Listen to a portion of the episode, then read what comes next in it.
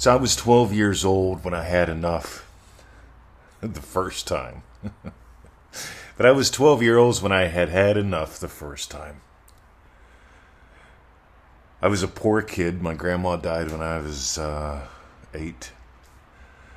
About the same time, my mom and dad split up welfare. I was a sickly kid. I was born three months early at two pound four ounces. and at 12 years old, I realized I was probably never going to kiss a girl. It was just one of those weird realizations, you know? It's like at this rate? I'm going to be eating government cheese, which isn't bad, by the way. I, I always liked the government cheese and the government butter. It was real butter. With food stamps, mom used to buy a Kraft cheese food. It was slices of cheese wrapped in plastic. It wasn't even the Kraft stuff. It was the imitation stuff that was made with oil. Right? How do you make something that looks like cheese out of oil? And margarine. Well, it was the cheap margarine, the generic margarine. Yeah, it wasn't even the good shit. Didn't even look like the good margarine, right? But that's how I grew up. I was sickly. I missed a lot of school. The nuns kept passing me because I was a good kid. I was I was more curious and rebellious early on. But when I was 12, I had had enough. I got uh, I got into a fight with Jerry Weaver. Pretty much everybody in school picked on me except for Jerry and Jerry picked on me. I, I, I just had enough. I decided it was time for the old me to die so the new me could live. I was a smart kid. I mean, I was a Cub Scout. I got a lot of awards. uh, didn't really have any friends. got picked on a lot. I don't know how else to say it, but I got done being me. So I could really be somebody different. So I could really be me. So a couple things happened. You know, I got uh, somewhere out of the blue this book by Wayne Dyer was in my mom's house. So I read it, and that was cool. I also found a dog-eared copy uh, at the library of Think and Grow Rich on the uh, free books table. Ironically enough, how to friend how to friend influence and people, and you know Del Dale Carnegie that showed up started taking papers so I could buy books at the corner bookstore eventually. I'd, I'd, buy a little stack of books a week for like 10, 15 cents each. They were cheap. This old couple, the Leonards, they ran a little bookstore out of their barn about a mile outside of town. That's where I found Neville. But I got into the. I, I couldn't handle Neville at the time because I was addicted to self improvement. you see, it seems like there's a couple stages that we go through when I look at my life, when I look at the life of, uh, heck, I've been teaching stuff since I was a teenager 56, 16, 40 years now. When I look at the patterns that I see in people, you know, one of the things that I notice is uh, at some point we just have self pity. I'm stuck, I'm screwed, it's not my fault. See, it goes from feeling bad to feeling angry. And we've all been there. You know, see, I was the allergy kid. I was born three months early.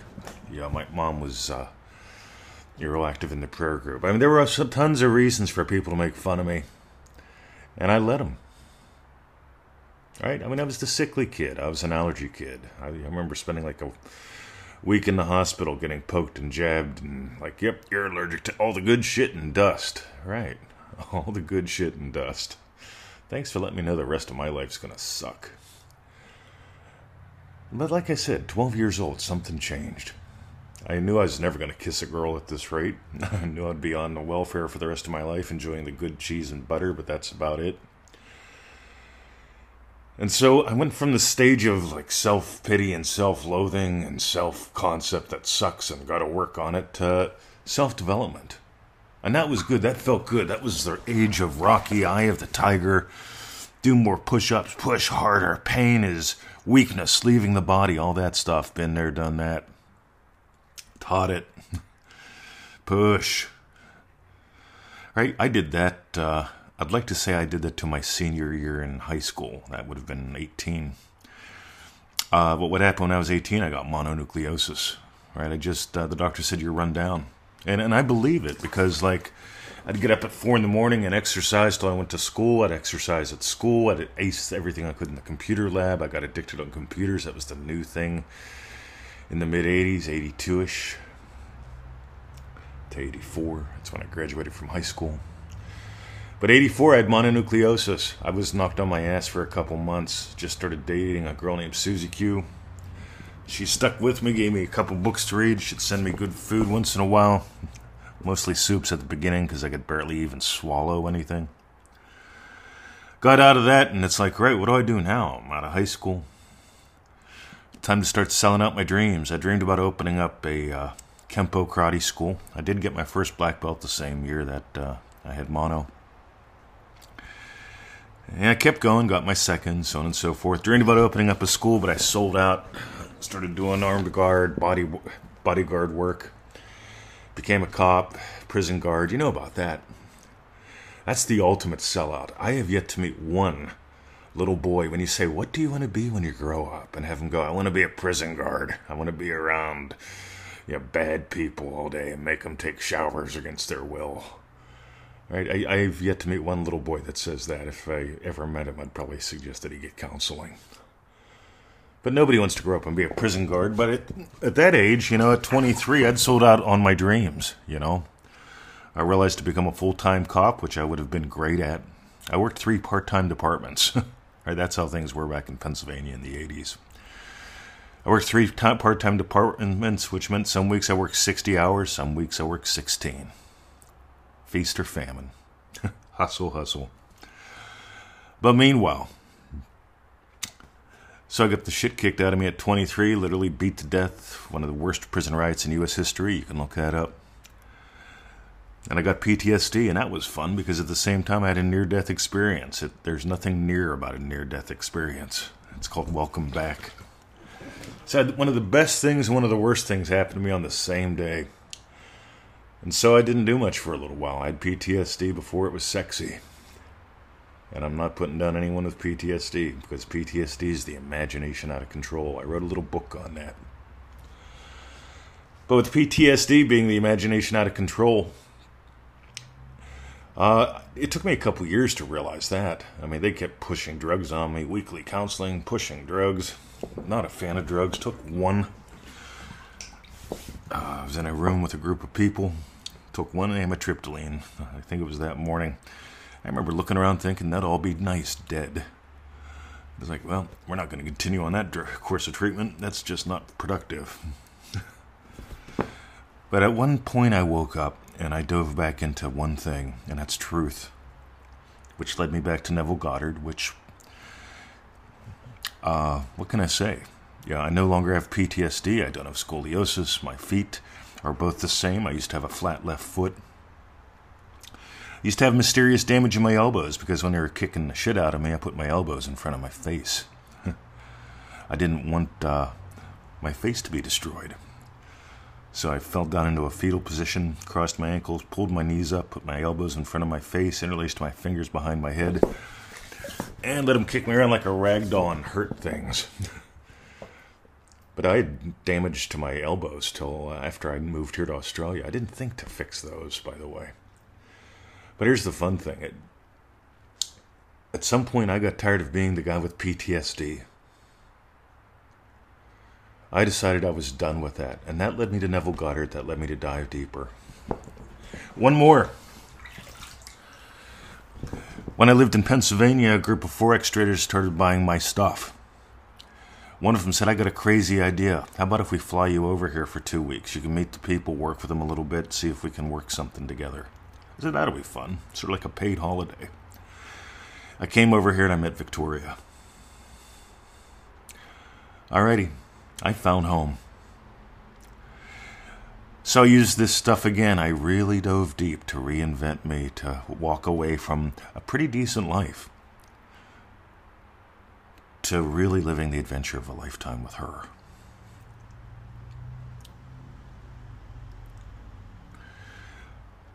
Okay. This is the voice of Mr. 2020 coming to you live from Melbourne, Australia. This is the Neville Goddard Podcast. Today I'm inviting you to Dream Driven Day.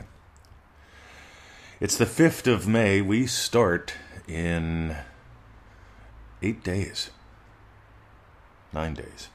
I can't do the math. Anyway, join us. Eight days. Yeah, well, it's eight for me. It might be nine for you. It depends where you are in the world. It doesn't really matter. 30 days of play, 30 people, private Facebook group. I just updated and expanded the dreamdrivenday.com page. Go there, check it out. Read what Gilbert has to say. Read what Anthony has to say. Uh, just, just at some point, you get tired of who you've been. And it doesn't mean you're a bad person. I was a great little kid. I was a very ambitious teenager. I was a soldier on the right side of the law as a young man. Just wanted to make a difference being a cop. But I got tired of that phase of self development and got into the phase of self discovery and exploration. And I agree with Neville. Yeah, Neville says your awareness of being is God. I say you are God having the adventure of a lifetime. But here's the thing nobody taught you how to have an adventure. They taught you a lot of things like make your life orbit around your work. Eight years old, nobody has the right to be going to a child. What do you want to be when you grow up? In other words, what slave system do you want to buy into? What do you want to do to pay the bills and barely get by? Be like your dad. Be like a hard worker. My dad was a hard worker. I did that for a while. I'm not into hard work. I'm into playing full out. And nothing against my dad. I'm just saying I had to give up a lot of stuff that was holding me down. Excuses, you know, you've got excuses. I've got excuses. I woke up and I went, man, I've got a busy day in front of me. I got so much stuff done before coming out to the hot tub because I went, righty-o. I reimagined my day having plenty of ec- excellence. I reimagined my day getting a lot of stuff done. Do I sound like I'm under pressure? Because I'm not. I'm into pleasure. Meanwhile, if you want to stop chasing happiness, if you want to start having daily wins like we do, go read. Uh, God, there's new posts coming up every day. We're probably at around 900 something. I'm, I'm just taking a guess. At the Law of Attraction by Neville Goddard Group. When we opened up the last Triple D, right, like two months ago or so, uh, we were at like 700 success stories and shares from Triple D members. Now we're at about 900. That's 202 months. What does that tell you? That's like three a day. Do you think this works? Do you think making this about your day works? Because most people, they live in a someday manifesting world because they worship work.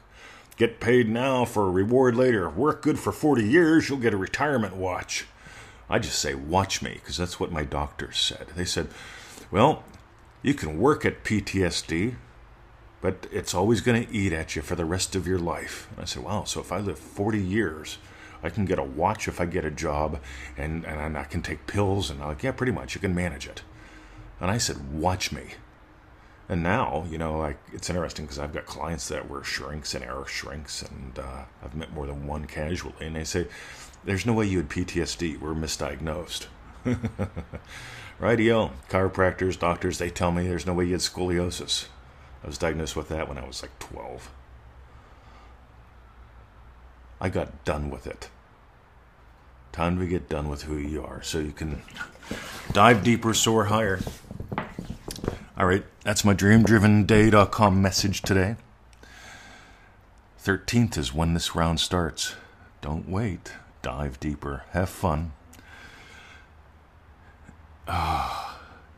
And how could I put this into two words?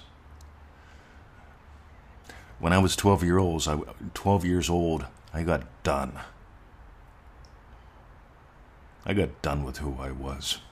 I got done with the limits that I had adopted, like a like a like a puppy. Hey, here's my limits, good boy. All right. If you got gold today, join us in dreamdrivenday.com. See ya.